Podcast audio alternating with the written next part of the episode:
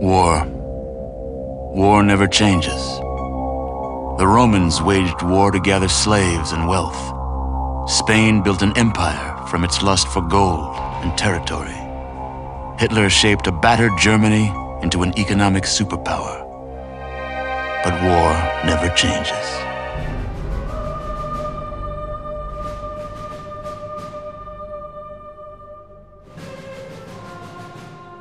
Welcome, everybody, to another episode of Retro Film Dango. It's episode 15, and we're talking about war movies. Yeah. I am Ramvox. I'm joined by Buried on Mars. Hey Last time I called you that.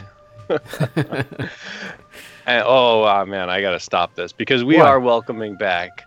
No, I got to stop the, the act. Oh. We're welcoming back a long. Jeez, wow. Well, way back in episode one, one of the guys who helped us launch this podcast. That's Welcome right. back, player one, Sean. Oh my goodness, it's been too long. Uh, yeah, it's been. Uh, uh, I don't even. I can't even remember the last time we were on a show. You have a Uh, yeah, this, lurker. but this is the first podcast I've been on even since July, so super rusty. Sean, you have a lurker. Yeah, that's, that's my mom. She's the laundry room's right over right over there. All right, she's welcome. The, the the dryer just stopped. Has uh, has she watched Bridge on the River Kwai? Uh, you know what? She saw Bridge on the River Kwai years ago.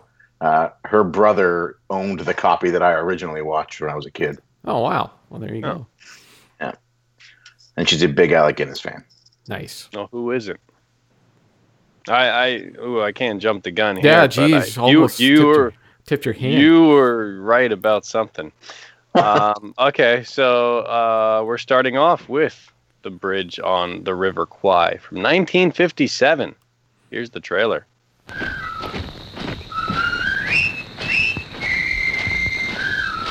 The adventure they'll all be talking about, as long as the motion picture screen has the power to thrill, to excite, to amaze. The winner of seven Academy Awards and 27 international awards. From the makers of Lawrence of Arabia, The Bridge on the River Kwai. I am the commanding officer of this camp. You British prisoners have been chosen to build a bridge across the River Kwai. If you work hard, you will be treated well. But if you do not work hard, you will be punished. My name is Nicholson. Give me the book. Well, by all means. You read English, I take it.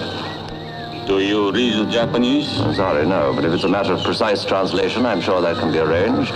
You see, the code specifically states that the... Diverse in the ranks!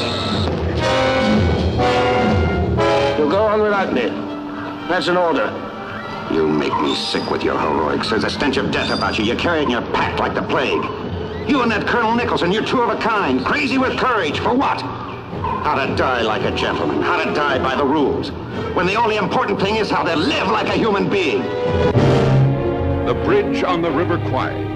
The picture that must be seen and seen again. For the suspense of its drama. For the courage of its fighting men.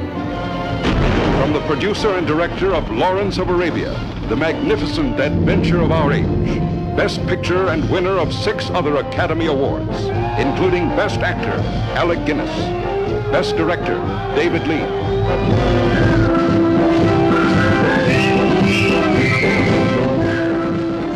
British POWs are ordered by their Japanese captors to construct a bridge of strategic importance and are happy to sabotage and delay the progress until their commanding officers order them to continue the work unhindered to its completion.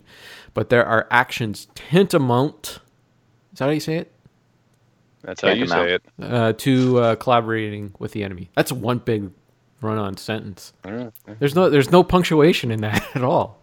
It's all huge. Yeah, and uh, it's it's missing other key uh, elements of the film too. Yes, but you know, Uh, like isn't isn't that the first thirty minutes? Pretty much, yeah. but they don't want to give away the ending. All right. Oh yeah, and the film uh, stars William Holden, Alec Guinness, Jack Hawkins, and oh, I don't I don't know if I can do that name. That's a Richard name right there. Uh, sus. You sound like Phil Collins. It's not. Susu Studio. what is that name? Uh, I have actually never come across this name before. It looks like Sessue, but that would not be how it's pronounced. Possibly Uh, Seshu? I don't know. You tell me. I know. Szechuan? Hayakawa is easy, but uh, Ses- Se- Anyways, uh, it looks like it's missing Steven. a letter. I don't know. Stephen Hayakawa. uh, it's directed by David Lean, and the runtime for this one is two hours and 47 minutes. This is a big, long film. So, this was my recommendation for this episode. This is one of my favorite war films of all time. Um, I This was the movie where Alec Guinness stopped being Obi Wan Kenobi to me and actually became Alec Guinness, the actor. Um, and I became a huge fan of William Holden. Um, yeah, it's a long movie, but I've, it's you know one that uh, moves for me. There's a lot going on. I love how all the characters are um, different uh, shades of gray. They're not just uh, black and white characters that are either all good or all bad. They all have their redeeming qualities and their not so redeeming qualities, and uh, a lot of a lot of stuff to bite into in this movie. That uh, that and that's the reason why I enjoy it uh, and that's the reason why I recommended it. So, uh, ah, man, this is probably about my third or fourth time watching the film. I watched it in 4K this time. Whoa, yeah. Uh, so, Sean, was this your first time watching Bridge on the River Kwai?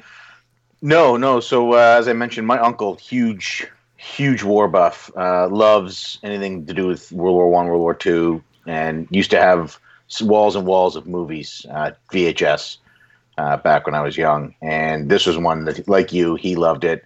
Um, when I was a kid, he was like, "You got to watch this," and then listed off every reason why this was historically important and why uh, why I was going to love it and why a young man of I was probably like twelve or ten or somewhere in that range. you know why it was it, imperative that I see this movie and understand what was going on in it. And as a ten year old, two hours and forty seven minutes is a long time.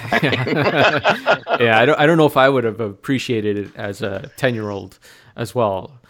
it uh, yeah it was definitely for me then i found it to be a bit of a slog it was it, as a kid you know i was slow there was no action going on i didn't care what was happening i didn't understand the intricacies of you know this guy is trying to get this bridge built for this reason um, watching it now as an adult i appreciate it much much more and i liked it a lot there's one or two things that i think would have made the experience better for me um, but uh, like I would have liked to have seen more. I don't know if I can go into that yet. Yeah, Um, sure. I would have liked to have seen more of a focus on the bridge. I felt like it was two movies put together. Mm. There was the story that was happening in the camp, the building of the bridge, and um, Alec Guinness's character, uh, Lieutenant Colonel, uh, I think it was Nichols, Nicholson, Yep. Nichols. Yep. Um, and and I think that they, if they had trimmed out a lot of the we're doing the espionage counterterrorism aspect and focused more on the dynamic in the camp you know maybe a little bit more strife with the guys show a little bit more uh, of the actual closer to what the actual conditions would have been like in world war ii because those guys uh, would have been it, the conditions would have been 10 times worse than what they had shown uh, at the beginning i think that would have made for for me i would have enjoyed that more i found that the parts that were um, the slutty American and the Canadian and uh, the other British guy. I think that if they, it was important to have that because it gave us that closure at the end of the movie. But I think they could have cut a lot of that down and keep the runtime the same, even you know maybe a little bit less. But if you cut a little bit of that out and add a little bit more in the camp and show us that dynamic, because I don't think it would have been as simple as him. I mean, I'm I'm in the military, so our commanders make decisions all the time that don't make any sense to us. And it's never as simple as them going, "Well, your morale's up, and we're going to do it," and we're like, "Okay, we're going to get in line." That doesn't fucking that doesn't happen. Right, right. So I, I think that that could have been. I mean, but mean, this movie's like on the American Film Board of most like most important historical movies. So who, am I to talk, right? But I, I just I, I felt like it was two movies put together. It was a uh, a political uh, war drama based around the bridge, and it was sort of a uh, a uh, an, I don't want to say action movie, because it wasn't really action, but like an espionage, you know, sneaking in, taking down the bridge movie. I felt like they were, they tried to put the two together, and I think I think it hurt a little bit because of it. but um, the parts on the bridge, I loved. I loved that exploration. Okay, fair enough. Richard, we're all sitting here waiting. The word, what what the did word you I, think? I kept thinking during this whole thing was mini-series. Mm. This felt like the reason why uh, television started making mini-series, where you know you could tell a longer story, get deeper with the characters, and basically probably influence the way that uh, television programs are done now with the you know 13 episode arc where you can break it down, tell your story, get background on the other characters, build them up, and ultimately bring everything to a you know a, a nice end. Um, I, I guess I'm closer to Sean on this because I I enjoyed the film, but I really wish I had seen it earlier. Um, partially is just because I've had a hectic week, and partially is just overall um, try to sit down and watch a, a full movie you know even if it's just a two hour movie Mm. uh, is difficult for me now. But if i had seen this or maybe about 10 years ago i think that was kind of the sweet spot where i could sit down and just all right i'm going to watch a three hour movie i'm going to watch a three hour movie. I was old enough to appreciate it but young enough that i can devote the time to it I, I just want to remind everyone that it was you a month ago who said, "No, we're going to watch these three war movies," and I'm like, Yeah, "They're yeah, really and long," and you're like, "I don't care. I'm watching them." i absolutely wanted to and I just was want that on the record. it. I was absolutely ready for it. It's busy week, Mm. a busy week. Um, so it took me about five or six sittings to, to polish this off over a course of a little over a week. So my my ultimate image of the movie is a little fragmented, just from the nature of how I watched it.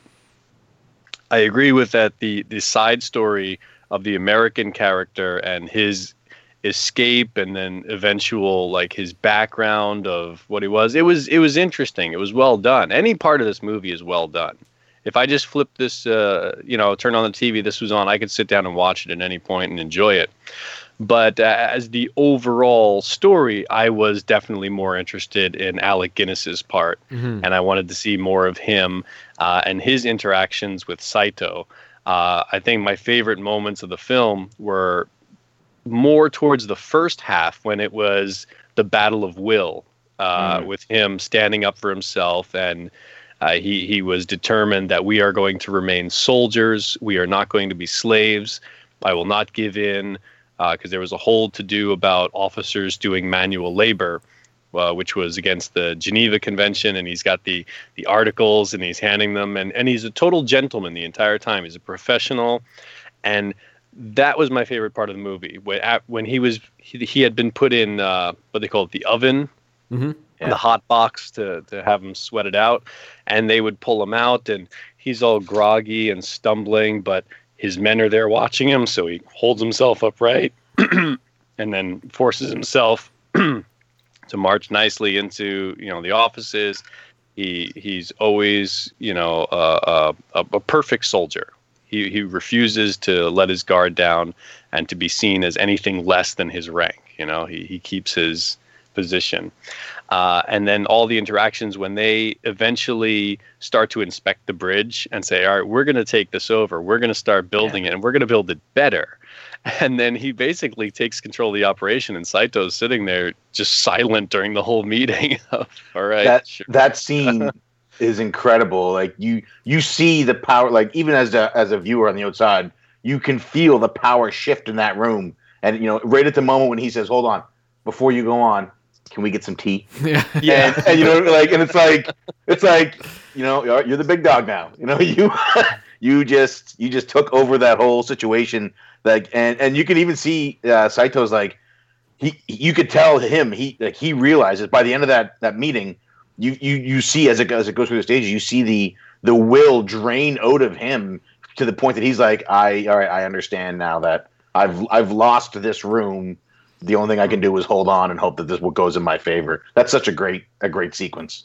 Yeah, well, Yeah. leading up to that scene too, that whole uh, rant that he goes on, where he's like, "I hate Englishmen because they're stubborn and this and that," and he's really talking about Nicholson. He, it's not, it's just him. It's him specifically that he hates, and uh, yeah, he's just the. By the end of that uh, the supper sequence there, he's just a broken man. He's just like I I've totally lost control of, of everything.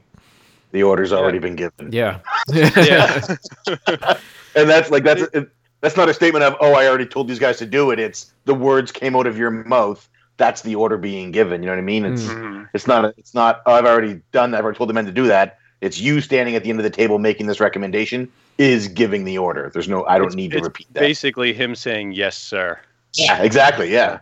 yeah, it's great. Now I, I, I know what you guys are saying by the two movies uh, kind of meshed together. I I would agree with you, but to me that whole end scene is just such a payoff for all of that buildup that it's worth it to me.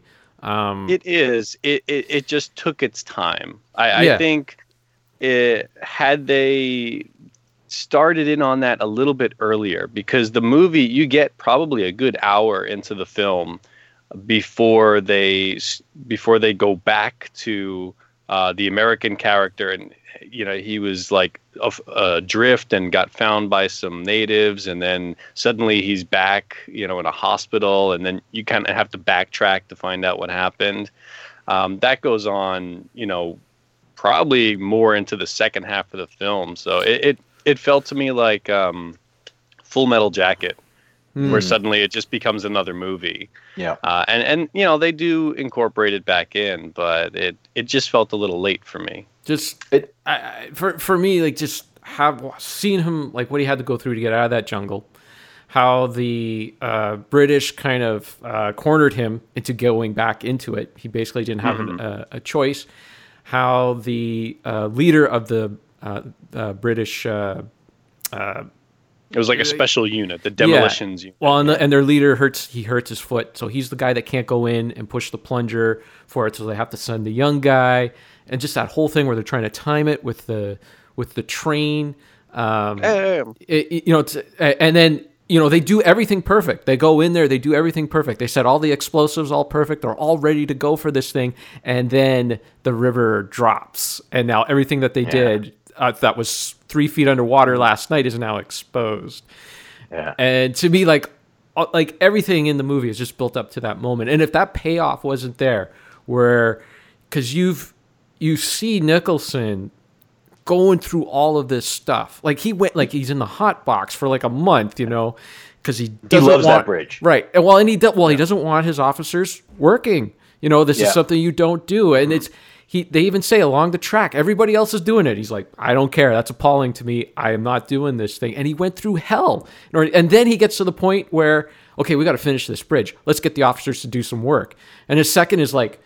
You could just see it in his face. It's like you just sat in a, in a hot box for a month to say no, and now you're rushing to get mm-hmm. this done. And when he sees those those explosives there, and you're just sitting there like, how far is he going to go? How far is he going to take this thing? And Yeah. I don't know. To me, the whole thing pays off in that last scene, and I, I don't know if you like, maybe sure you, they could have shortened up them putting the explosives on the bridge or anything like that, but to me, I don't know. It, it was just perfect for I, me. th- I think both stories separately are very strong. Uh, I actually, since Richard said miniseries, now is all I could think is that I wish it was a miniseries. yeah, Um, no, he, but, uh, right. Yeah, You could never remake it because who's going to replace a knight? You know, I mean, Sir Alec Guinness. Right, Like, right. No one. There's no one today that could do that.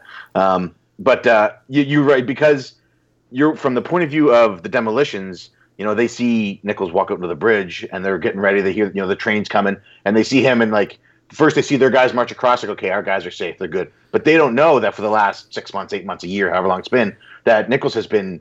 They've been building this bridge, and now like he needs this bridge. And I mean, this is this is their bridge. They built it. He has pride in this. So they he's looking around, going, "What's going on?" You know, he's seeing that there's something weird.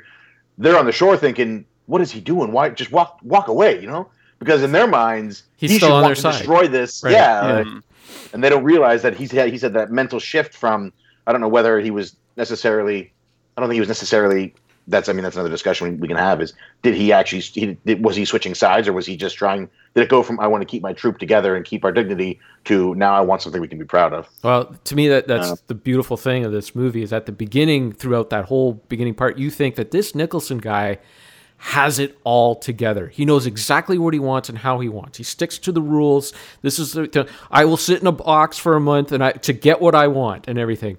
And then once that bridge is built, because he was so focused on that bridge and that he has that one scene where he's just staying there and he's looking off the edge of the bridge and he's like, I have.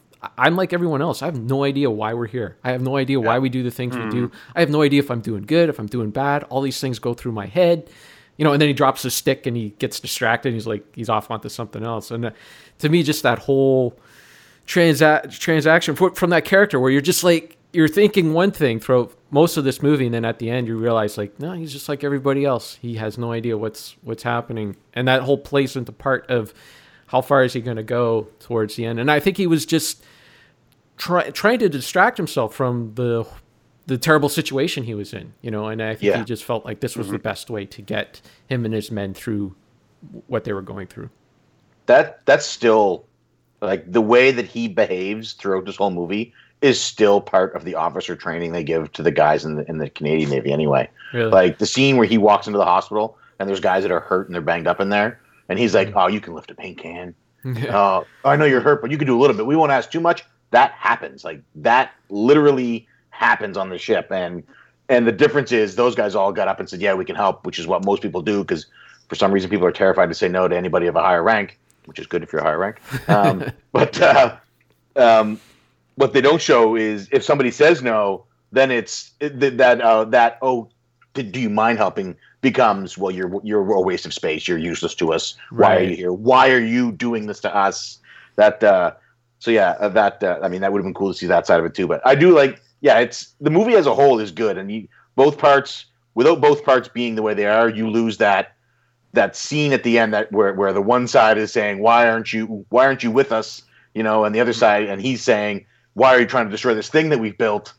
You know you mm-hmm. lose that if you don't have it the way it is. So i i mean it's definitely go if you're not 10 years old go watch this movie uh, even like every character is like is, is set up so well in this movie. Even the the side story with the with the Canadian in the jungle, and he doesn't uh, take out the guy, which leads to the the officer hurting his foot, and then you know as the as Alec Guinness is coming closer towards him, and how how far is he going to go? Like when he's at the plunger, and he and the Canadian young Canadian guy's now the one that has to push the the lever, and how far is he is he going to be able to pull out the knife and all that stuff? Just so much tension and uh, I don't know. Uh, I, I really enjoyed it. Um, I did take some notes here. Just a few things. Uh, uh, the doctor reminded me a lot of Doctor McCoy. Just that Yeah. voice, that voice of reason. Uh, you know, what is this all about? What are we all doing? Like, it, it- I, I wonder if that like if they used a, a lot of that character in the actual in actual Doctor McCoy. Uh, and that's it. That's the only notes I had. All right, that was it. i took note i took note I, took, I guess I did. Well, I did take. I, t- I, I wrote down all the characters of Shades of Grey, but I already talked about that. Okay, so uh, longtime listeners of uh, Film Dangle might have noticed that uh, we did not do any fun facts because we're doing a little twist on the fun facts. Uh, what I like to do when I watch these kind of films is go and look up how historically accurate the movies are. It's one I don't know. It's just a thing I got to do. I got to know how well they did, and I don't even want these. I didn't want these guys to know what I was doing because I wanted to ask them how historically accurate do you believe the movie is? I, I did the same thing so i can't answer for this or glory because it'd be cheating okay, okay. because uh, I I watched it and I was like I was actually had Shadow outside using the bathroom and I was like I got to look and see because the character of Nichols just feels like such a real character right. um and I know the truth now Right. so Okay. Okay. So you did cheat. Okay. All right. All right. Ask away. I think all I right, got my Richard. So how how uh, how uh, accurate, historically accurate, do you feel the, the movie is? Um, initially, I would have said I have no idea because I I never even heard about any actual events of this. So, based on what Sean just said, I'm going to say uh, it's an it's complete fiction.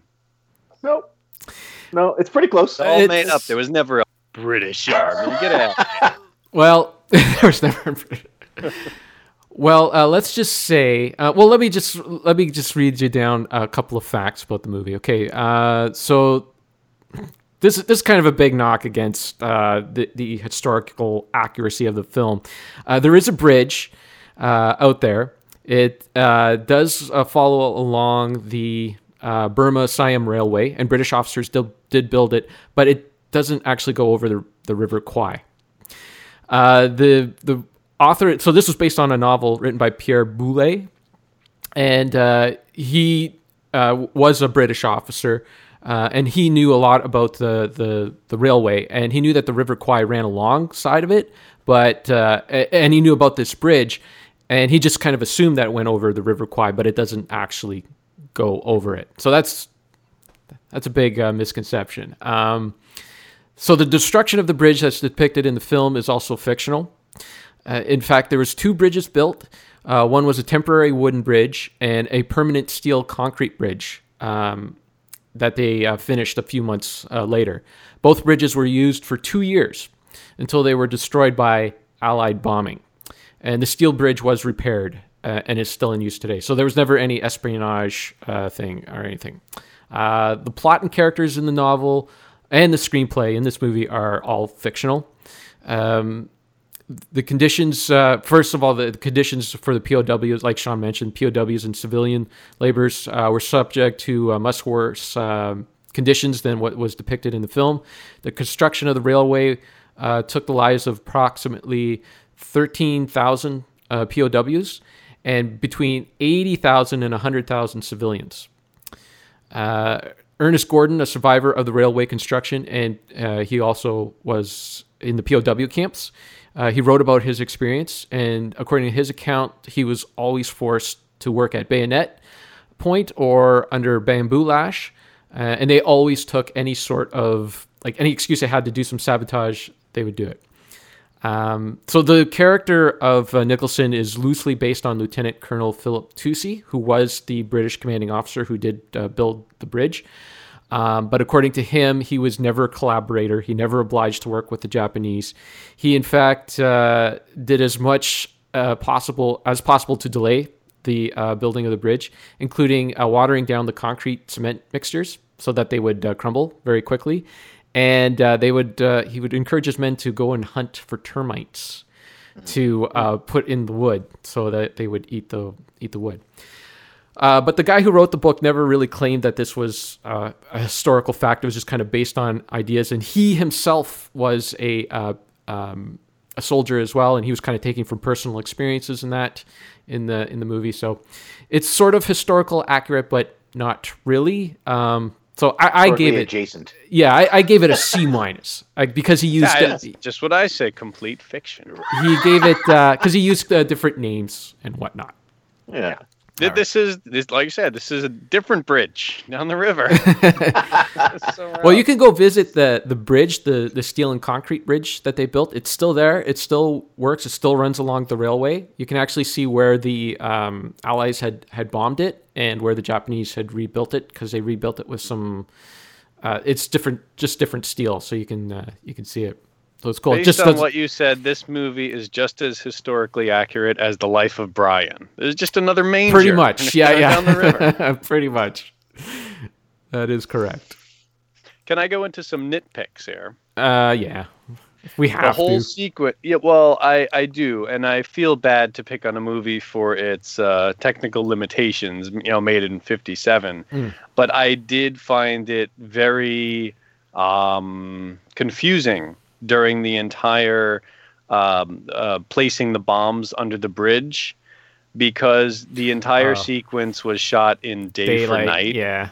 and it like I really honestly just kept thinking what is it morning now is it night now uh, because sometimes the sun was so strong on them in the water that it, it really just felt like the the filter whatever they do for that day for night just wasn't working and it felt like it was swapping back and forth between uh, two different time frames so that that was a bit jarring Yeah, it, I don't think they could. earlier in the film as well I I don't think they could actually film on at night with the those cameras that they use. Right, big, I, uh, I, I get it. I'm, yeah. I'm not trying to beat it up, but it, it was a little distracting, and I don't think there's any kind of uh, color correction or anything they can do to make that look any better. yeah, all they do is just turn down the filter, and that's it.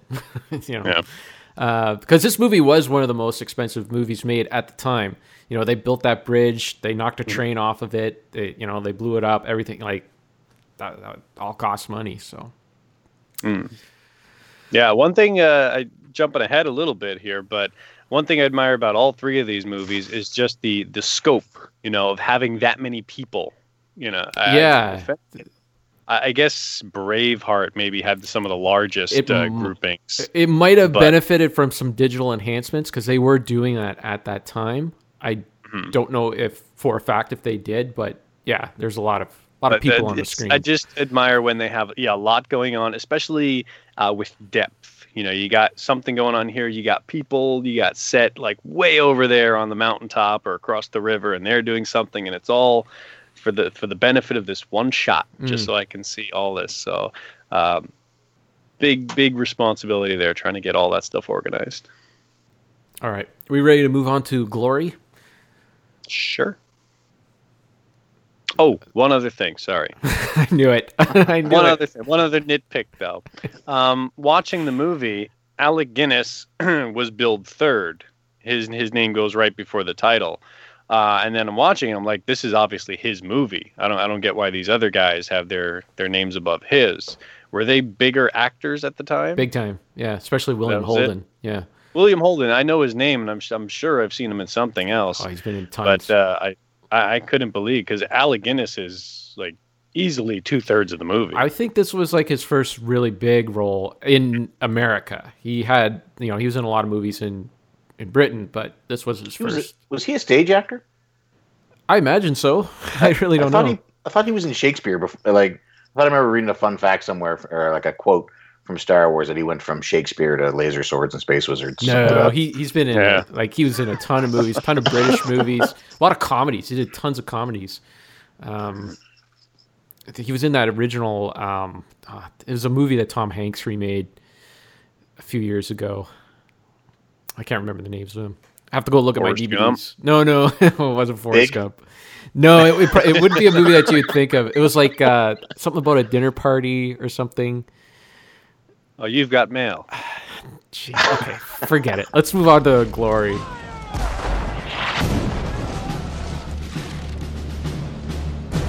I understand you were at Antietam. Yes. A great and a terrible day.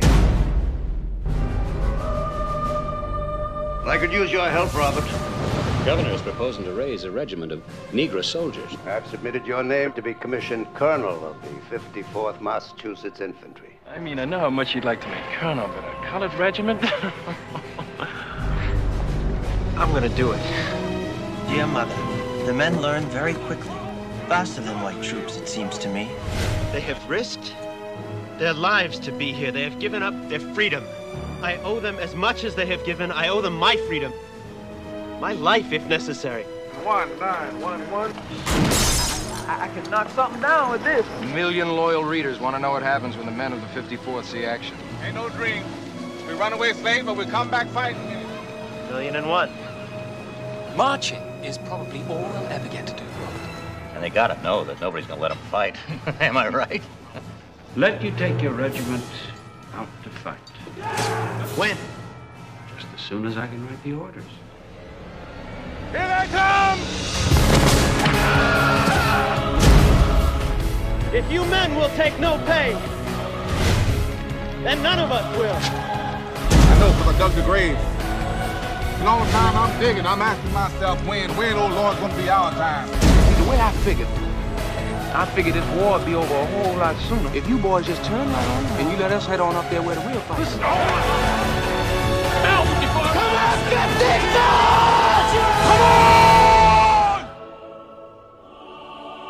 If tomorrow is our great getting up morning, uh, if tomorrow we have to meet the judgment day, we want them to know that we went down standing up. Yes, Lord. We want them to know, Heavenly Father, that we died for freedom.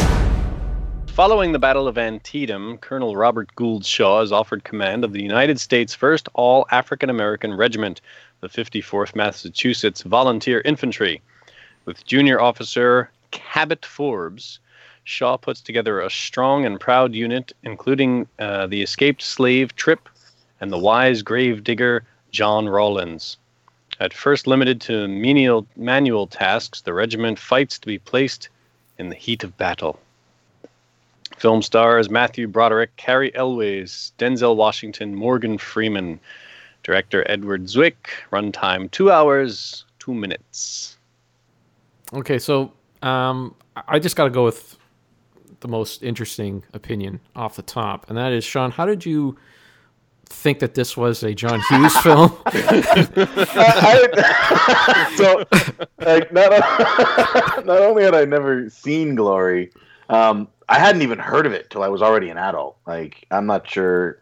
Does it say here 1989? Mm. So yeah, in '89 I would have been eight. But uh, um, I don't. I never even saw. I never even heard of this movie until I was already like out of high school, a grown man.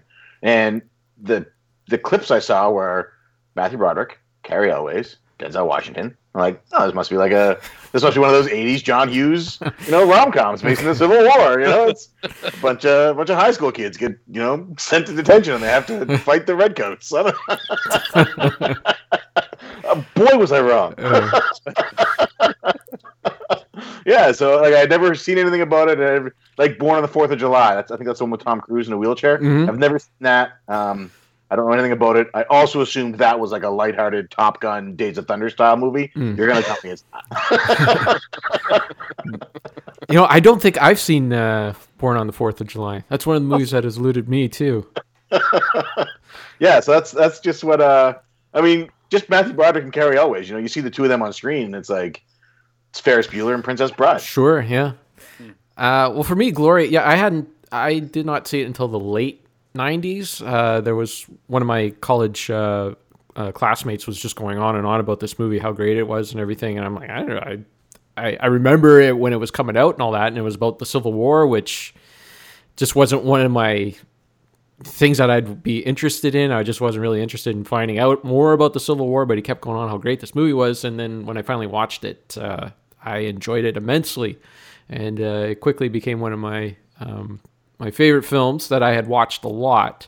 But then, uh, you know, it's as time goes on, I you know I saw it so many times on VHS, I never picked up the DVD kind of thing, and it's been a long time since I've seen it. Uh, but I'm happy to report that uh, when I watched it this time around, I enjoyed it uh, just as much as I did uh, back then. It's definitely a movie that holds up really well. It's only two hours and two minutes compared to you know the other three. I thought it was a lot longer. I remember it being very long, but uh, it's not. It's a decent uh, length, and uh, yeah, I, I enjoyed this one a lot. Yeah, it's uh, it's very compact in a good way. Like they, they, they tell their story. um, I, I really enjoy this movie. I, I first saw it in high school. I I'm assuming we watched it in some sort of a history class. I really can't tell, uh, but I did have a, a couple of. There were a couple of history teachers there that loved the Civil War, so um, I, I believe they showed us the entire film in, in class. And uh, I, until recently, I didn't even own a personal copy, so I I don't remember how I've seen it so many times uh, as a kid, but I, I know I did see a lot. And yeah, uh, it doesn't matter how many times I watch it. Uh, the the entertainment is always there. I, I kind of keep this as my number two, right behind RoboCop, um, and I, I could see the link between them as in that if if you break it down to really really simple terms, uh, it's about people searching for their identity, finding what it is to be a man. Uh, Mm. So there, there's that one, you know, you find that one little similarity between those two films um, and the blood. Uh, but it, it's it's a really fun movie, um, and it, it always gets me. Uh, I, there's a lot I like about it. There are some some nitpicks that um, you could pick it in, in general, but uh, overall, I think, like you said, it holds up really really well. It still looks good. Um, the characters are very relatable.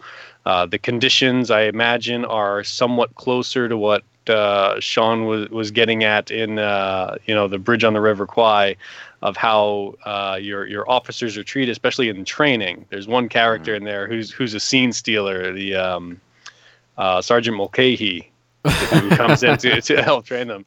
Uh, and you know, you, you, there's a couple of scenes of like, "Hey, are you being a little too rough?" And like, "No, no, I'm not, and this Mhm. is Yeah. why." Um, So, so just a lot of fun stuff. Watching them go through their training is really, really uh, enjoyable. Yeah, there was that one scene because one of them, uh, one of the soldiers was a friend of theirs that they grew up with, and uh, he says, "Yeah, aren't you being a little too hard on him?" And he's like, "All, all he said was, let's let him grow up a little bit more." Yeah. you know, and that was Yeah. it. And he's like, "Okay, if that's the way it is, that's the way it is." And yeah, Mhm. yeah, I think it's a, it's it's for uh, a period of time that was really complex, and there was a lot of complex things going on. This film really found a a, a, a way of breaking down some complex situations and just telling like a uh, making the story simple you know? Like it, it might have been a little overly simplistic at times but really um, it didn't need to go into more of the more complex things because it just had this one story that it really wanted to tell. Um, and yeah i i yeah i liked it. Good times. Yeah, Sim- simple is a good way to put it. Um, I, I watched some of the background stuff with the director, and he said he, he was a fan of using a very um, large canvas to tell a simple story. You know, just having this Yeah, elaborate backdrop, but it, it's the way to really just it. about a, a couple of characters trying to find their place and discover what they're fighting for, and you know some of the challenges that they they run across during that. Um, you also get a couple of characters like um, like Forbes isn't a terribly deep character. He's not really developed. He he basically um, is just there to give a little exposition, give uh, Shaw somebody to talk to. Mhm. Um, but despite things like that, uh, and also one of the other um, nitpicks I hear a lot is it's a story about the the black soldiers of the time, but the main character of the film is a white officer. So it's like, why why do you have to uh, you know flip it around Yeah. like that? But um, for the most part, the characters that they do focus on are are nicely rounded. You get just enough uh, history on them uh, to be able to relate to them, and then you know you see what they go through during this experience, and that's all you need. It is it is actually quite simple. this uh i was after watching this movie i i can't remember i see lots of movies i enjoy um, i can't remember the last time i watched a movie where at the end of the movie i was i was happy that i had seen the movie. Not like not like like i go to see i go see a marvel movie and i enjoy them and i'm happy when i leave. You know what i mean? But like i felt like at the end of this movie that my life not my life had been enriched but like just just the act of viewing this movie seeing seeing this after thinking it was a John Hughes movie. Um, like it was, I this was the first movie I watched of the three, and I went like this, and this is why I did it for Bridge on the River Kwai as well, and I'll explain why I didn't do it for Braveheart. But I went and looked stuff up stuff up afterwards to see how how close to truth it was, and after doing that, I liked it even more. One of Give my it- you're giving it away again I know, man. I'm sorry. I'm bad at this podcasting thing. That's why I quit. um, one of my favorite actors is Andre Braugher, and uh, he he was in Homicide: Life on the Street. He was in the movie Duets with Huey Lewis and Gwyneth Paltrow, and he's uh, he's their friend. I think it's Thomas is his name. Um, Thomas, yep. He's their friend in this movie. Mhm. And when as soon as I saw him on screen, I was like, "Oh, right on! Like, I love this guy. He is a phenomenal actor."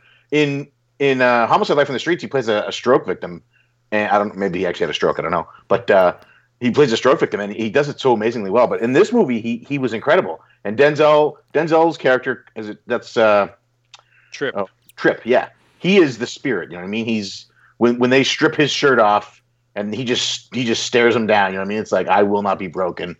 Um, this movie was great. I, I, I it it has it's uh, easily in like I don't actually have a top ten list, but I would easily say this is, a, is now among my top ten. Just the way the way they were treated, um, and I can like uh, the. um uh, the logistics guy, the guy who uh, the, the quartermaster with the boots and stuff like that. Mhm. That- Yeah. And then, not only that, this and this is maybe part of why, but I could see that still happening today. You know what I mean? Like I don't know necessarily that that the treatment has equaled out to the point that it should have now. And I also didn't realize that the Civil War was only like 160 years ago. Like that's uh, like when this movie was made. No, you wouldn't have had anybody alive then. But uh, but like grand grandkids, like you know what I mean? Yeah. Uh, of people who fought this, like that's that's really close. I thought I didn't realize. Apparently, I'm not good at uh, American history um, or movies. like I thought, it felt it felt like something that was much longer ago.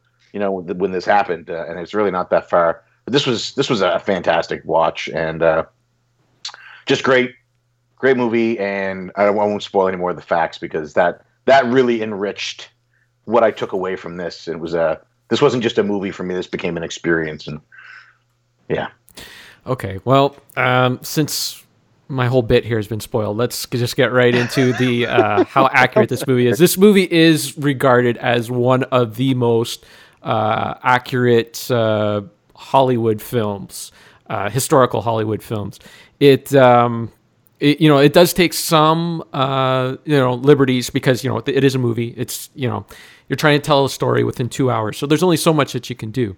Um, so for there's a few things like for instance the 54th massachusetts was the first widely publicized african american unit but they were not the first there was many that were done in secret that they um, that they tested out to see how well that they would do and how, how people would react as well um, so th- this you know this was the one that they put in all the papers of the time and everything and uh, they're going to go out and fight kind of thing so they kind of took um, a little bit of the story of the experimental units and that and put it at the beginning of the 54th story. So they kind of mixed uh, a few things together. Um, uh, most of the characters in the film are fictional. Uh, Shaw, the uh, Cary Elwes character, Shaw's childhood friend, is fictional. Um, Denzel Washington character and um, Morgan Freeman's character.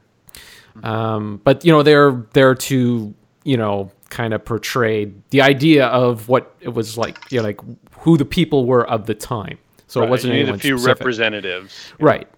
Um, it also the the movie also implies that the 54th Massachusetts Regiment was in, uh, made up of uh, mostly former slaves, but in reality they were all um, more privileged Afri- African Americans of the time. They were still like there was still heavy prejudice against them, and they felt prejudice from not only the South but the North as well, who you know a lot of a lot of soldiers believed that they couldn't fight as well and all that stuff. So that was, but that was portrayed in the film. Um, so they did do a good job of that, but you know, they so it's just one of those little nitpicky things. But uh, the stuff that the film does do uh, correctly, uh, you know, Robert Gould Shaw was a real guy. He was portrayed very accurately in the film. He did um, command the unit uh, he was against uh, um, uh, slavery, uh, and all of his hard work and everything was to fight against slavery. Those were all apparent in his uh, in his notes. He believed that uh, the black race was just as good as the white. Um, let's see here. What was the the pay was real too. Yes, the, um, that's right. But that was the he, other thing. he led it. It wasn't right. the troops. It was him who said, "No, we're not going to take pay." Right, and that was a stand, um, you know, to embarrass the government into paying Yeah. them uh, uh, equal pay. Uh, and then uh, the portrayal of the assault on Fort Wagner was uh, accurate. It's considered to be the one of the most realistic depictions of the American Civil War combat. Uh, it was a, it was a suicide run. Uh, the charging into the hail of shells and musketry, and the equipment used were all done in realistic detail. The the 54th uh, were forced to advance down a narrow strip of beach between ocean and swamps. Even though in the movie, I think they shot this on the west coast instead of the east coast, where it's supposed to be in in uh, Northern Carolina. So people who live on the ocean are really like, oh no, that's wrong. Everything's on the wrong side. But I, I'm I'm nowhere near the ocean, so I, I don't know. Look good to me.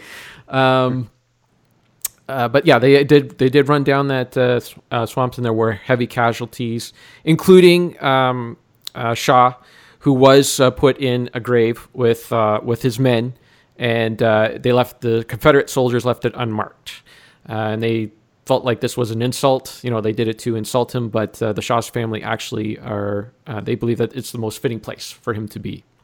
So, I give it a solid A for its uh, portrayal of uh, this uh, stuff because they use Hmm. different names in that too. So You can, I, I like, you could see the ties between Shaw and Nichols from Kwai in that they both took pride in their men, you know, Like Nichols wanted his men to have be pride. They wanted them to be show, soldiers. Show them we're the British. Show them what we can do. And Shaw was the same way. Shaw was like, "We're going to drill. We're going to learn to fight. We're going to learn to shoot. We're going to learn to to be soldiers, and we're going to show them that we are just as good as every other soldiers."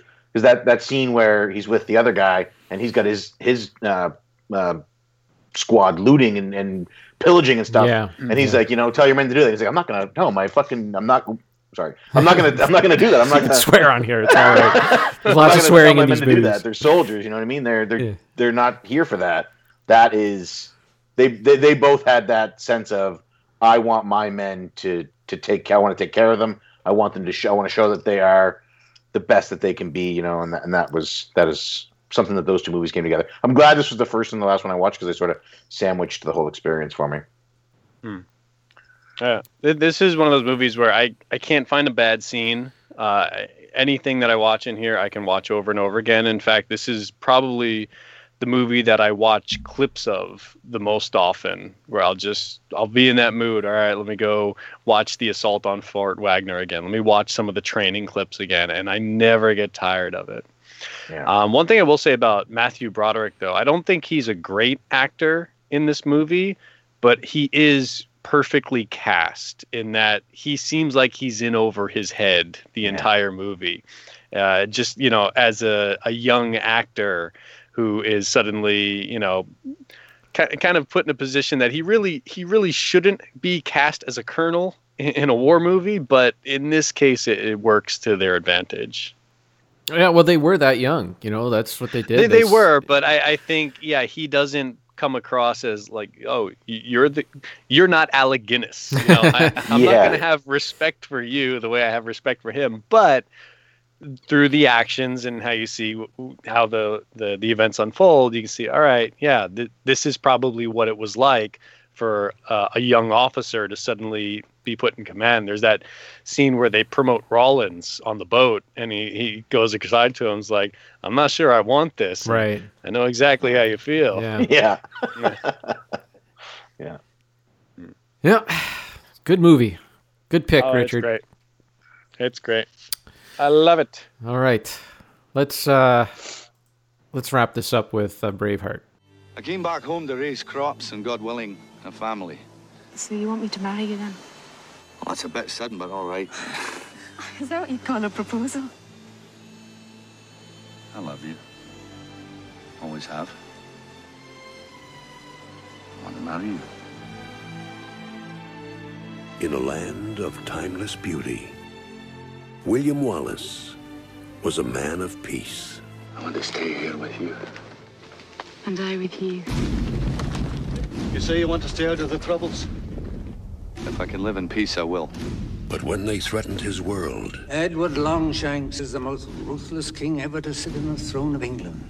Scotland, my land, and the woman he loved, I want a home and children. It's all for nothing if you don't have freedom. He was driven to war. Go back to England and tell them there that Scotland's daughters and her sons are yours no more. The rebellion has begun. Under whom? William Wallace. He rallies new volunteers in every Scottish town. We've come to fight and to die for you. Stand up, man. I'm not the Pope. Pick a flock of your finest assassins and set a meeting. My lord, Wallace is renowned for his ability to smell an ambush. We'll dispatch our future queen with the notion that she comes in peace. Longshanks desires peace. He declares it to me, I swear it. You tell your king, William Wallace will not be ruled, nor will any Scot while I live. He waits for you at York. If you are man enough to come and face him. Why do you help me? Because of the way you are looking at me now. Where are you going? I'm going to pick a fight. Well, we didn't get dressed up for nothing. We can't beat an army. We can! And we will! Would you be willing, for one chance, just one chance, to tell our enemies that they may take our lives, but they'll never take our freedom?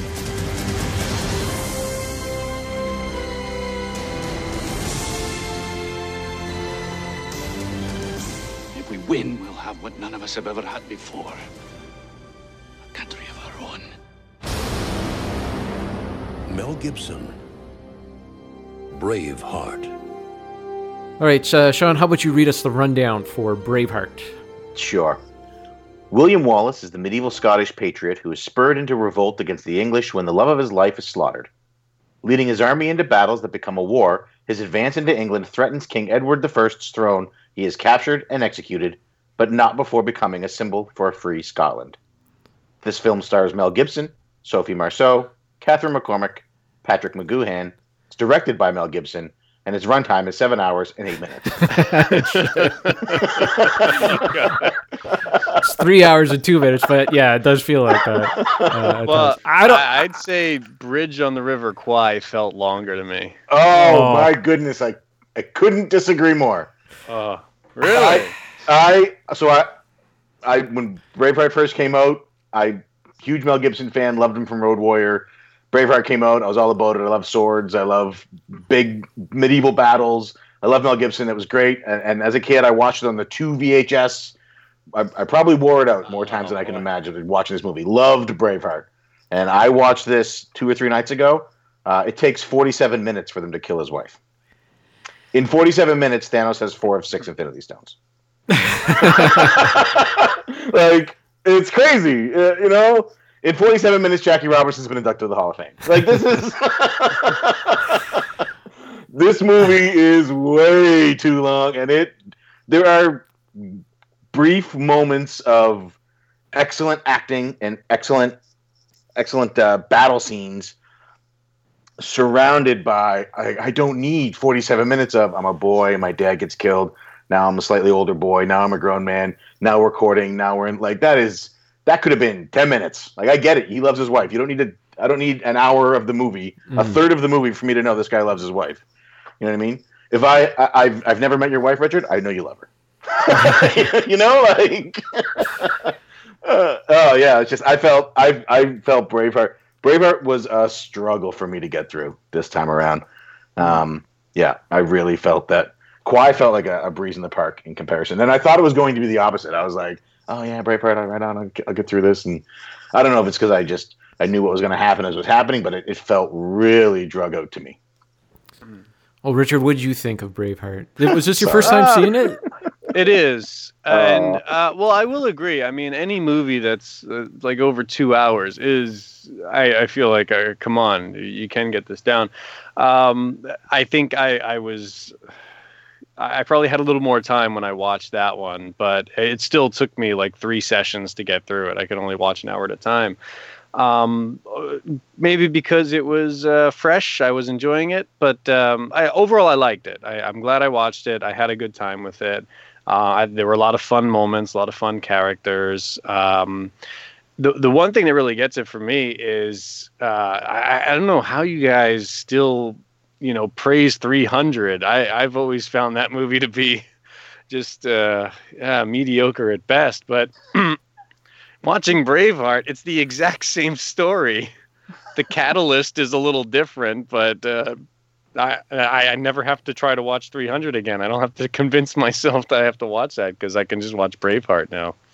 But yeah, I'd, I'd probably complain about the the runtime i- if anything else. But uh, it was a fun movie. It was fun. A lot of good action, a lot of a lot of fun moments, and you know they they get revenge for Leonidas at the end. You know, what do you want? Uh, well, like uh, like Sean, I uh, I did watch this back in the day. I borrowed my friend's double VHS. I think I borrowed from it from him twice because I watched it once on my own and then I borrowed it from him again because Sarah hadn't seen it. And I'm like, oh, Brave, you gotta watch Braveheart. We gotta see Braveheart. Uh, and it has been, you know, probably 15 years since I've seen it. I didn't have it on DVD or anything like that, so, but I did find it on Blu-ray, and I think I picked it up for eight bucks or something like that. So I was stoked to watch it uh, uh, again. And let me tell you, I watched it this time, and I, I hated it.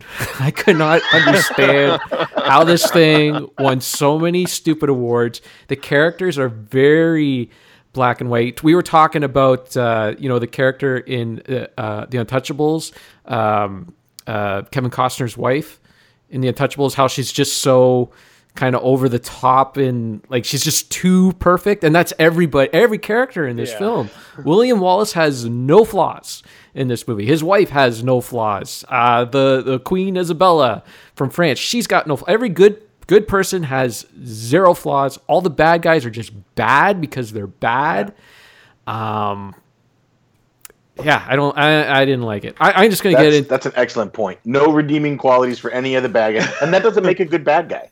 You need, No, the like- bad guy has to be relatable. Like there are no supervillains, you know. Like Like wow. there, there was Sir, uh, uh, what is it? Robert was it Robert or Bruce? The, the Yeah, Robert the Bruce, yeah. Right, right. So he was kind of a little bit back and forth. He was the conflicted guy and all that. But it was almost like as if the story was forced to do that because it had to have like a little sliver of historical accuracy because he is recognized at least over the, uh, the, pond as like a, a you know a, a person who was uh, part of the Scottish royalty and he did rule for a long time. So he kind of stands out as a historical figure.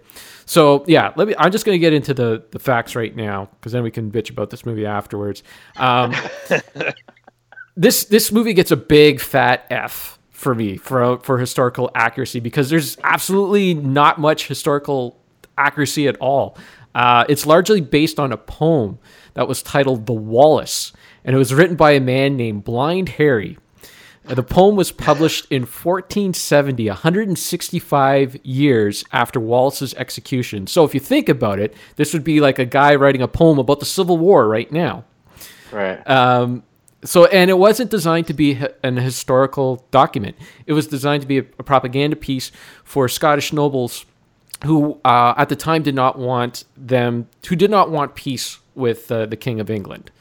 Uh, so they wanted to convince the King of Scotland to remain at odds for whatever reason. Whatever, like the bullshit that they're fighting in this movie about land and all that, that was still going on 165 years later. Um, so in reality, William Wallace uh, was the son of a minor nobleman. So he most likely never spent a day farming or doing any manual labor. Chances are he would have been, uh, because he went into the military, he would have spent, like, you had two choices. You could either go into the military and receive military training or go into the church. Now, since he was a warrior, it's very unlikely that he went into the church and then switched occupations. So he most likely had military training and became a man at arms the prima nocte that was that was the thing where i paused the movie because that just seemed like such a ridiculous thing. I had to pause the movie to see if this was something that actually happened.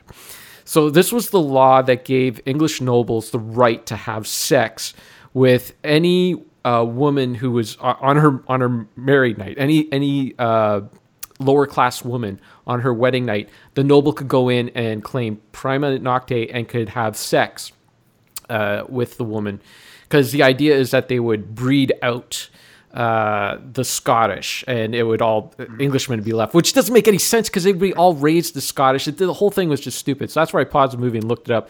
And of course, it's a myth. It was never enforced by the English.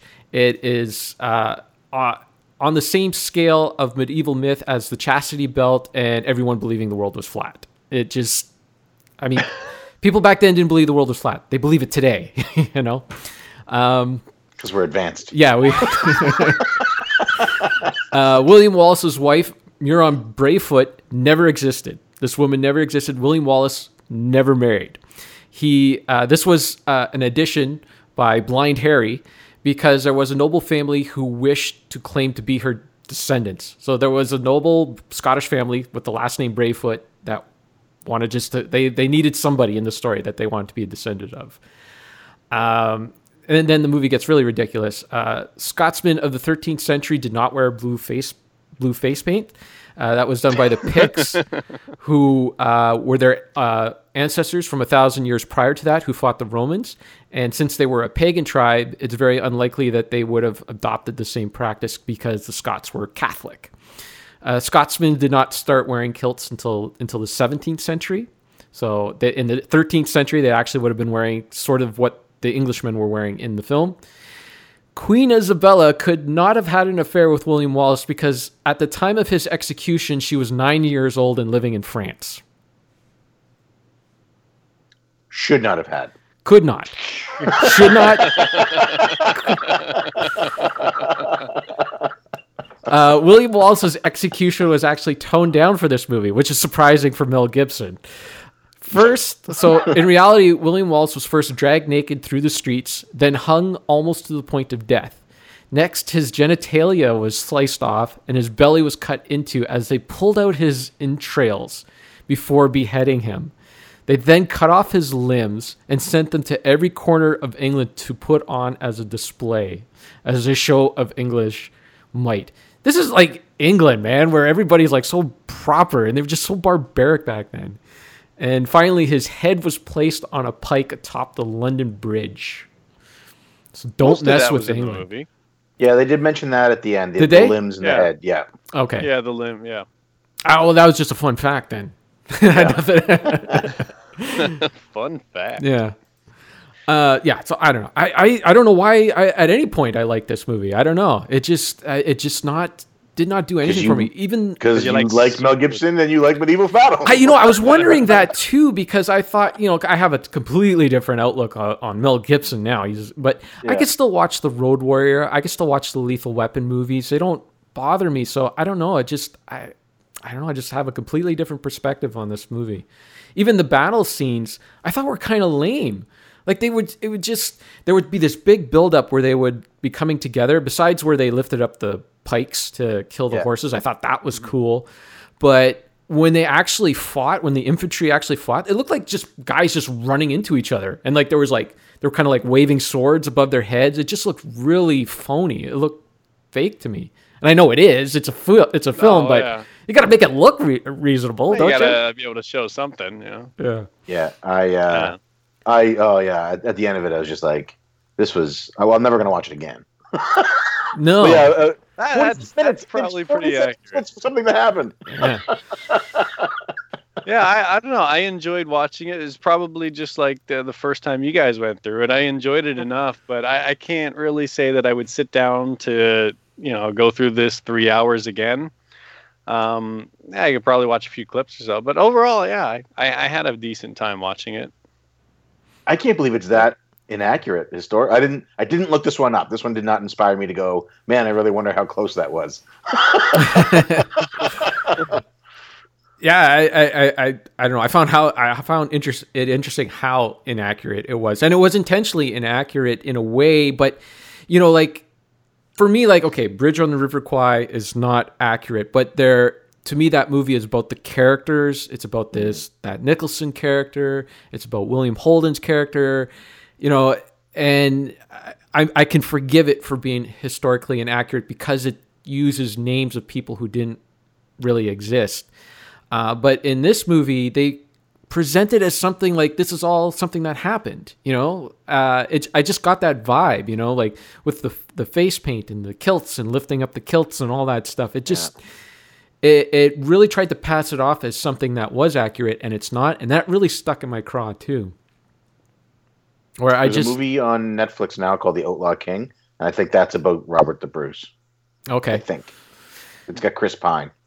So yeah there are a lot of you know documentaries and all that on you know on uh, what actually happened and all that that you know you would get a lot more accurate information on um, another thing that bothered me about the movie are the is 90s haircuts a lot of dudes had 90s haircuts they looked like they were on stage with pearl jam at the time or something they had that you know shoulder length hair Yeah. and uh, did, any, did anyone here watch i know richard didn't did you watch sons of anarchy at all sean Oh yeah, I watched the whole thing. did you notice that the one guy from it with the, the scar on his face? Yeah, yeah. Yeah. Um, uh, it's uh, Cicero from Gladiator.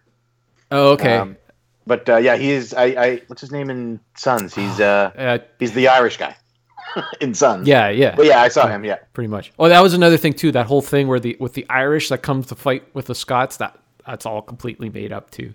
Never That happened. ca- I did like that character, the Irish character. he was he was uh, good. was- He, yeah, he- he was fun then. He was fun now. even though he had the the '90s haircut uh, too. Um, yeah, he, he was all he's all right, but he's a fun like movie character. He's just like I said, like if this Yeah. movie like really like just kind of put it out there that this is kind of like based on the on the myth because they do have like some fun with it sometimes. Like at the beginning of the movie, there's that the voiceover says, "Oh, everybody's gonna say that this is a lie, but this is something that actually happened," you know, which okay, fine, and then even William Wallace has that speech where you know they say, "Hey, you're seven Shoot eyeballs, yeah, right, uh, my uh, your ass, and you're seven feet, right? You're seven Yeah. feet tall and all that. So they do have some fun with it, but I don't know. They should have made it a little more, to me, a little more obvious that this is just a movie.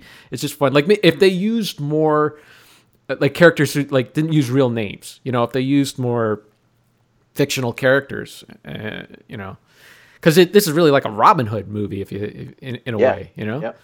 I, I started to get the horrible feeling that this was the, this movie was the way it was because of Mel Gibson's influence directing. Because I, I like after this, I was like, man, are all his movies like that? And then I was like, Apocalypto, yeah, that's like hundred hours long and doesn't make any sense.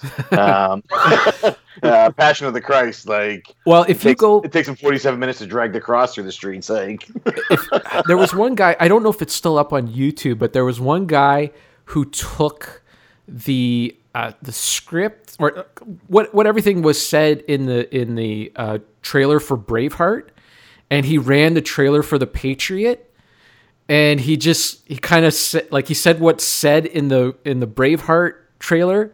And it was like just bang it was like almost like word for word exactly what the what the like everything fit the patriot trailer. Like it's they're they're the exact same movie they're even Uh, fighting that's true of a lot of different things. I mean, look at uh, Kevin Costner's movies like Waterworld and The Postman, and like that's all the same stuff. that, Kevin Costner, that man's a national treasure. I'm just saying they're all the same. Uh-oh. Uh, they, there was something like that with the contemporary trailers of how they're of how they're uh, shot with you know the fade to black and the Yeah, you yeah. know, silence that leads up to like a Yeah, big bang. but I mean, the this is like- shining into the sky. but I, I'm talking like like real details, like not just like vague things, but like you know just how the the British are up and you gotta portrayed. They they have a certain formula they follow. Right, but- this is what I think but like should be. the how the British are portrayed in both films, how his character is like wronged at the beginning and comes back to like it's just I don't. It was i- in much more detail. It wasn't like okay, yeah, that's coincidence or something. This was like like the Postman was almost like a conscious effort just to remake Braveheart because he won five Oscars before and he wants to win five Oscars again. You know? Yeah. Uh, the the Patriot was like they, they made the British seem like Nazis in that movie. Like, I've never lock them seen all it. in the church and burn the church. Like Uh. it's oh it's yeah it's really really. I, I mean I you know I liked that one too when I watched it the first time. Yeah. So maybe I just leave it where I where it is. I liked it then. but yeah, it. Uh, I, I was I started to wonder like is this just are all Mel Gibson's movies just this and I didn't realize it then. Yeah. So I'm just not gonna watch them. Jeez, why did we end with this movie then?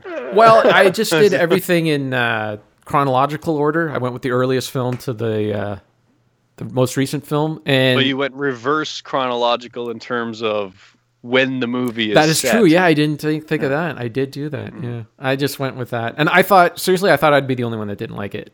So I was planning on going last, and then I thought it was fine. Yeah, I, Maybe if I watch it again, I'll, I'll agree with you guys more. But Yeah, watch it. it- was a fun first watch. I like when when the guy got his leg cut in half. That was cool. There The were- on the, so, there uh, were a the couple horses, of things like that. cool. Yeah, there were a couple of things like that. I, I, I was know. focused on all that stuff. And the um, scene where he goes and he uh, busts into the Scottish lord's bedroom there with the horse and the, the, the ball on the end of the chain to get revenge. I mean, That's- obviously that never happened. No, that never happened. It- that that bothered me too because I was just sitting there looking at it. I'm thinking, what what is he doing? Like, doesn't he have like bigger fish to fry than going after these, like busting into their bedrooms at night? I don't know.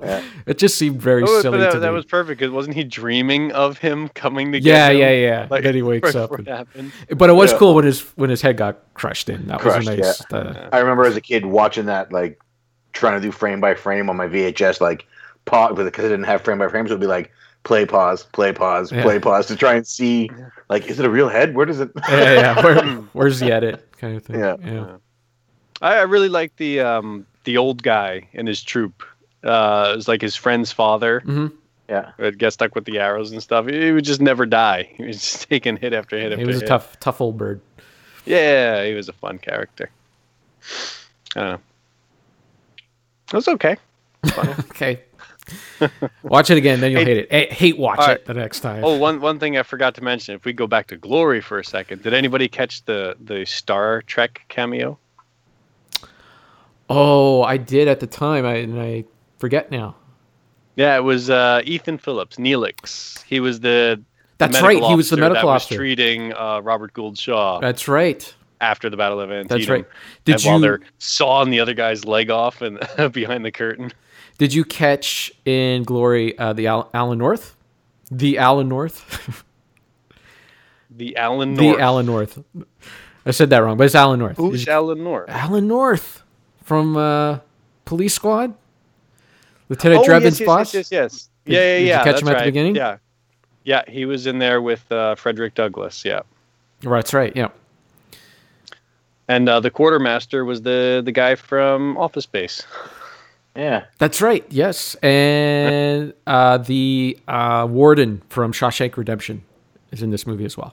He's he's the, guy- he's the guy I that's haven't seen that movie. Well, he he uh, doesn't. He's the one that um, gives the order to like. s- s- okay, yeah, you guys can go and fight. We can stop. He's the guy that they that uh, Matthew Broderick corners and Yeah. says, you know, I can uh, report a whole bunch of stuff on you guys. You know, I could just write a little letter to my dad if you don't let us You, uh, play. Did you guys watch Westworld? Uh, no, No. I, I okay. uh, what's that? That guy's dead to me. What's his name? Westworld? Oh, uh, the guy is dead. to Anthony Hopkins? No, no, no. The guy that does makes all the shitty. Ed Harris? No, he ruins he ruins everything. Like he Oh, ruins, Michael Crichton? No, the guy he ruins, he ruins Star Trek and then he ruined Star Wars. J.J. Abrams. J.J. Abrams, that's it. That guy's dead to me. He, he's He good. didn't do Westworld, did he? He does The that show, show. the show, right? Does he? Yeah, Yeah, I think so. Yeah, Oh, I didn't know that. yeah. Um, no, he's dead to me. Anyway, like one of the guys from Westworld is, was in this too. He was he was the guy sitting with the quartermaster at, at supper. Okay. It is weird though seeing like like the guy from Office Space and and Neelix in in these movies and these roles. Yeah. It's just it's funny how you kind of typecast them in, in in your head. You know. Right. Well, uh, Bob Picardo was that guy, f- you know, up until he Yeah, became that's uh, the doctor. That's right, know, yeah, he was in, just like- the the extra guy and everything. Yep. That's right. I think it was just one of those. Alright. Um, I will say though, all three of these move movies stellar theme songs, every single one of them. I did like the uh, soundtracks for all three, especially Glory. Like I, I, I think James Horner did the music for it, which I believe he's done a few Star Trek films as well because everything ties to Star Trek. Um, but that was that's really good theme. I do I do like the Braveheart soundtrack. I'm not a big bagpipes guy, but there's just a lot of good music in that. And I'm having trouble remembering that now. I can't.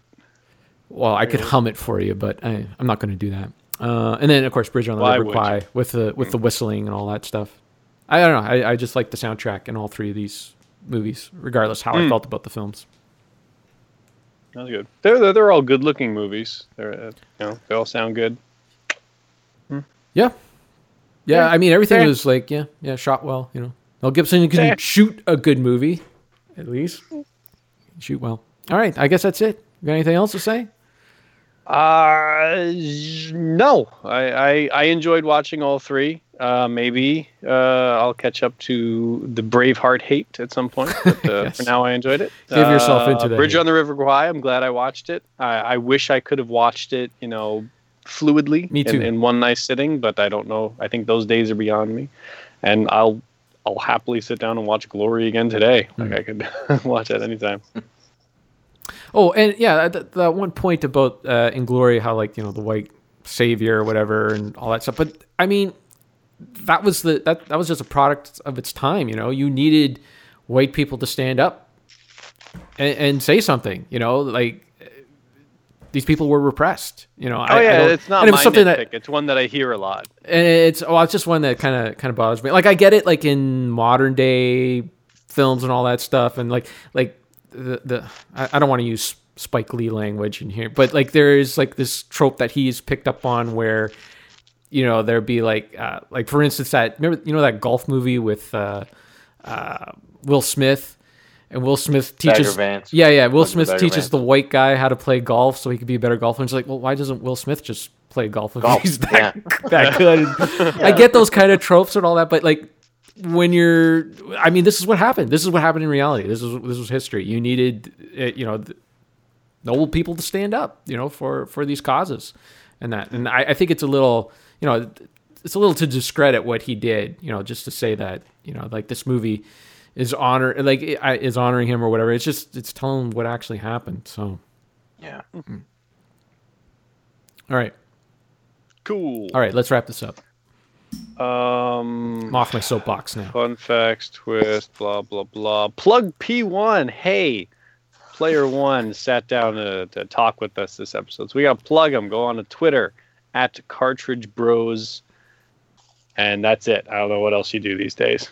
That's it. Uh, Mark and I stream once a week. We, we started getting together playing games once a week just because we used to podcast. Then we stopped doing that. So we still wanted to see each other and hang out, and we just decided to stream it to Twitch. But it's it's like Thursday nights. So if you like watching two guys, Mark has convinced everybody that we are, we're going to have eye patches for the next one, and the viewers are going to be able to, to tell us to put on eye patches and. I don't I don't know what's going on, Mark. Are you able to delay that stream two hours so I could watch it live and I don't have to watch it on video afterwards? Because I Um, uh, two hours. That would put it at nine. Oh no, that's bedtime for him. yeah, Because that's Yeah, that's I'm when sorry. my, my downtime starts at, at you know I, like you guys just do it right at my busiest moment time at work and I can't I just can't participate bums me out. Ah, I'm sorry. Yeah, it's- yeah, it's uh because Mark Mark's a pretty early bird, so we start at seven hour time, and then usually we've been going about two hours. Um, yeah, I do catch yeah, the he- end sometimes, the very end, but it's it last week was so last week was was crazy. We he he like no joke. He was he told me he's going to the dollar store. He's buying eye patches and like hats and unicorn horns, and I was like, "What are you doing?" That's good. He's into it. And he was like, "They want us to wear them." I'm like, "Nobody, nobody asked for that." he's into it. That's good. yeah. So, It's so okay. now we're gonna. just say he Yeah. wants to wear those things. He wants to be a pirate. Well, there, there's your line right there. I don't want to be a pirate. yeah, yeah. yeah. So that's it. I mean, that's really it. Just Twitter's probably best because I share everything there anyway. Uh, do you want to? what's uh, the what, what's the uh, the Twitch handle wherever you're? Uh, www.twitch.tv slash cartridge bros. cool. And do, do you want to plug the uh, stream? I know this is going to be posted probably just a few days before the weekend stream for Jason Heine. So Jason Heine, uh, for those of you who are listening who know uh, who he is, um, great. If you don't, he was one of the members of All Gen Gamers. I think he came in around episode six and took them from four guys talking loudly into mics with a lot of pops and gave them the sound that they had for 200 episodes. Um, he does his own podcast now. He he's amazing. He was a guest on a Cartridge Club episode for the T-shirt Kevin's wearing, actually. Um, Oh, that's right. Yeah. Half uh, too. I didn't even notice that. yeah, I've been eyeballing you for the last hour. um, and so he he had some health problems. Uh, he lives in America, unfortunately, which can sometimes mean that health problems also mean financial problems. And uh, he started the GoFundMe that's available. So a couple of us were talking, and we thought it might be fun to uh, get together and do a stream. We're going to stream for 24 hours, and and hopefully send send people or just bring awareness to his GoFundMe. Um, at the very least, send him support and love in the form of, uh, I guess, eye patches at this point. yeah. So uh, if you um, want to come out and hang out, great. We'll be on Twitch 24 hours starting this Friday at 8 p.m. Eastern time. Okay. I gotta verify that. Um, I think that's right. Um, maybe 9 p.m. Eastern time because Musty's doing three and then the Q Dogs. Yeah. So 8 or 9 p.m. Eastern time. Uh, come check that out, and then it'll run until Saturday night the same time. It's gonna start with Musty Hobbit. Q Dogs will be there. Kevin will be there. Um, we're gonna have Derek and Josh. We're gonna have Ro- Rocket Sauce. Uh, myself and my brother will end off the stream, and we're gonna have Chris Base Guy uh, taking us through the the wee hours of the morning, ma- breaking. And he'll actually be the most exciting one to watch because he will be breaking world records on NES games. Um, yeah, he flies through Ninja Gaiden. Like he, he Yeah. I beat some like all three games in in an hour or something like that. Something ridiculous. started playing was it Beetlejuice? There was a game that he picked up for the first time, got the world record within a week, and then beat his own world record by like 47 seconds, like a day later. He- The man's yeah, I don't know what he's doing over there. He's just plugging right. He's like RoboCop plugging right into the system. Well, I, I'm going to be beating uh, NES games as well for my stream. It's going to be starting at 8 a.m. I, I'm going to do uh, color color your dinosaur, color my dinosaur or whatever. Uh, Kirby's uh, Funhouse, whatever. Yoshi's Cookie is that an easy game? Yeah, yeah, you can do that one. Okay. Yeah, Mark and I are just going to play Kirby's Adventure, but we're playing the special edition one on NES Online, which starts you at the last boss with all of the upgrades. Uh, no, I plan on uh, playing some games that uh, I know that J- Jason Heine loves, and I would listen to him talk about. Uh, I plan on doing some Hydro Thunder. I'll have my Xbox Live account uh, activated until the 17th of April because I bought the two dollars, uh, two months for two dollars. So Yeah, if anyone, yeah, so I know I'm going to be early on Saturday. It's going to be 8 a.m. on Saturday, but uh, hey, if you want to play some Hydro Thunder online, it'd be more up up for that. And um, I don't know, there's there's a whole bunch of games that, like especially the racing games and that that. Uh, Crazy Taxi's a big one he likes. yeah, that was another one that I used to play a lot too. Yeah, it's weird. Like like when I I first started getting into that show uh, through Metal Jesus Rocks. Uh, because I had no idea that that show had existed, and I, I didn't know who uh, the Happy Console Gamer was or anything like that. And uh, when I found out that he had a, a show and he was on it with Gamester 81, I started listening to it. And, you know, as I started listening to it, Jason Heine slowly started becoming my favorite uh, person on the show because I, I don't know, I just we had this connection with, like, we played a lot of the same games. He was a PC gamer, you know, loved the racing games. I'm not too big on the, like, I like shooters, but he likes the playing online. I'm not too big on that, but everything else was just like, man, we're in like simpatico, you know, with all these all these games. And you know, as I went back and I listened to all the backlog of, of the show, I really, uh, you know, got to uh, know his taste. And I knew if he liked a, a racing game or if he had a complaint about it or something like that, I would normally have like a similar feeling about that game. So yeah, it's, I think it's a really good uh, cause, and I, I hope we're able to raise a lot of money. Uh, Yeah, yeah. He's in a rough spot, man. I can't imagine. Like, I, I I'm thankful for where, where I live. I was lucky to be born here, but I uh, I hope hope we can help him out in some way. Um, and there's a lot of people who who feel the same way that the two of us do. So I think it should be a good time. Yeah.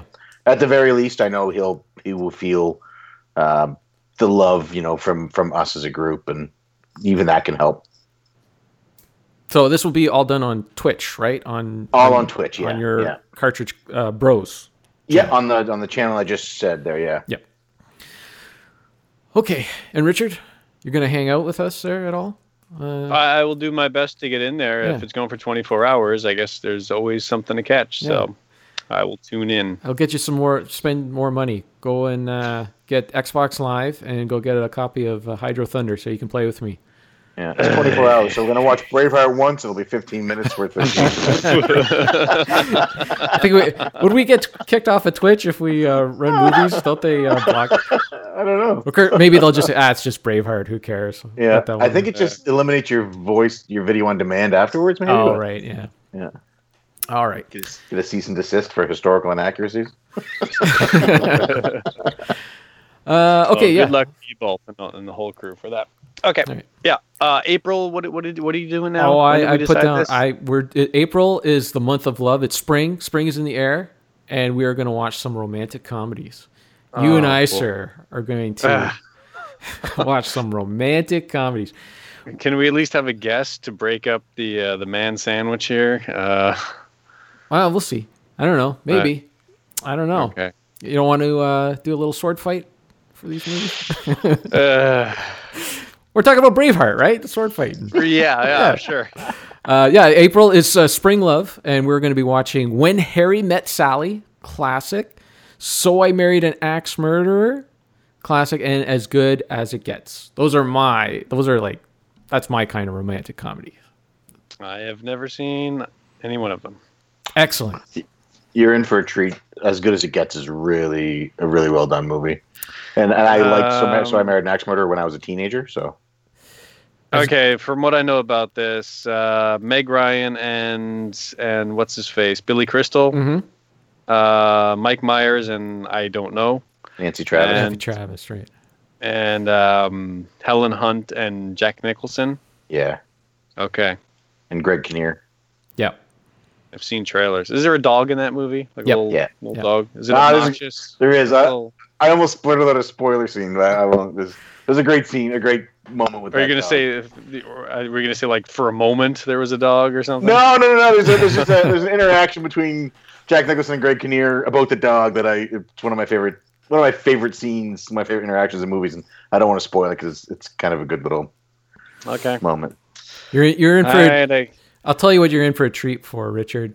Helen Hunt in the rain, wet or white T-shirt. That's all I gotta say. Um, Eh, eh, eh, Ah. eh. Trust me. um, Eh. You got to do a lot to motivate me. Oh no, I don't. no, I don't. No, you're gonna like him. You're gonna like him, and we'll get we'll get somebody in for it. I know Sarah would be up for this. These are like three of them. Right. You'll like it. Uh, and then in May, of course, we're going with your second favorite series of all time. We'll do in May, The Force Be With You. That's me in capital letters. May the Force for me. We're going to be watching the Star Wars despecialized editions. That's A New Hope, The Empire Strikes Back, and Return of the Jedi. So you can download these on the dark web. Um, if you're nervous about going on the dark web or anything like that, uh, just send me a PM and I'll, I'll find a way to get these movies to you. I will send you a PM right now. This is like the originals all restored back to their former glory. It's like all the extra stuff, Oh, all gotcha, the gotcha, gotcha. the the CG, all those extra scenes are taken out. They took there's uh, really interesting documentary. It's about an hour long on YouTube about everything they've done. They've got like they scoured laser discs and uh, you know additions from all over the place and that to get the best you know original image, and then they compile it all together and color correct it and everything to get it back Cool. to its uh, Mm. uh, former glory. the, the the original release, as close as possible. yeah. Right. No, no, not like none of that extra crap. Nothing like that. Mm. So that's what we're going to be watching. So I don't know. I don't know if we'll be able to get a guest for that. Do we know anyone who's into Star Wars? I mean, I mean I I'm don't- waiting I- for the soundboard. Yeah, I I, I don't have my I don't have my computer turned on. if uh, if none of the other massive Star Wars fans are into it, I would I would come on for that. Yeah. Uh, I know you got Duke and Chris and just about everybody else on the Yeah. planet, um, Josh. But if you run out, if everybody else, you know, I'm let me pretty know. I'm pretty sure if we do this episode without Duke, out of spite, he's just going to go and write a theme song for every other podcast. oh yeah, we'll we'll lose our exclusivity. Yeah, I'm pretty sure that'll happen. Yeah. Does he like Star Wars? Uh, okay, I think that's it. I think we've uh, yeah we said everything we possibly can say. That's it for this episode. Yep. Cool. Thanks All right. for hanging out once again, Sean, and uh, thanks to Shadow for being a little eye candy in the background there. Yeah, she's been See- chewing on her foot for like a half an hour. Yeah. Toes. And uh, thanks for uh, Sean's mom for lurking in the background there. All that Yeah. just just chomping at the bit to talk about Braveheart. Her opinions. All right. Yeah. All right. I guess that's it. Say Yes. goodbye. All right. See you next time, everybody. Bye.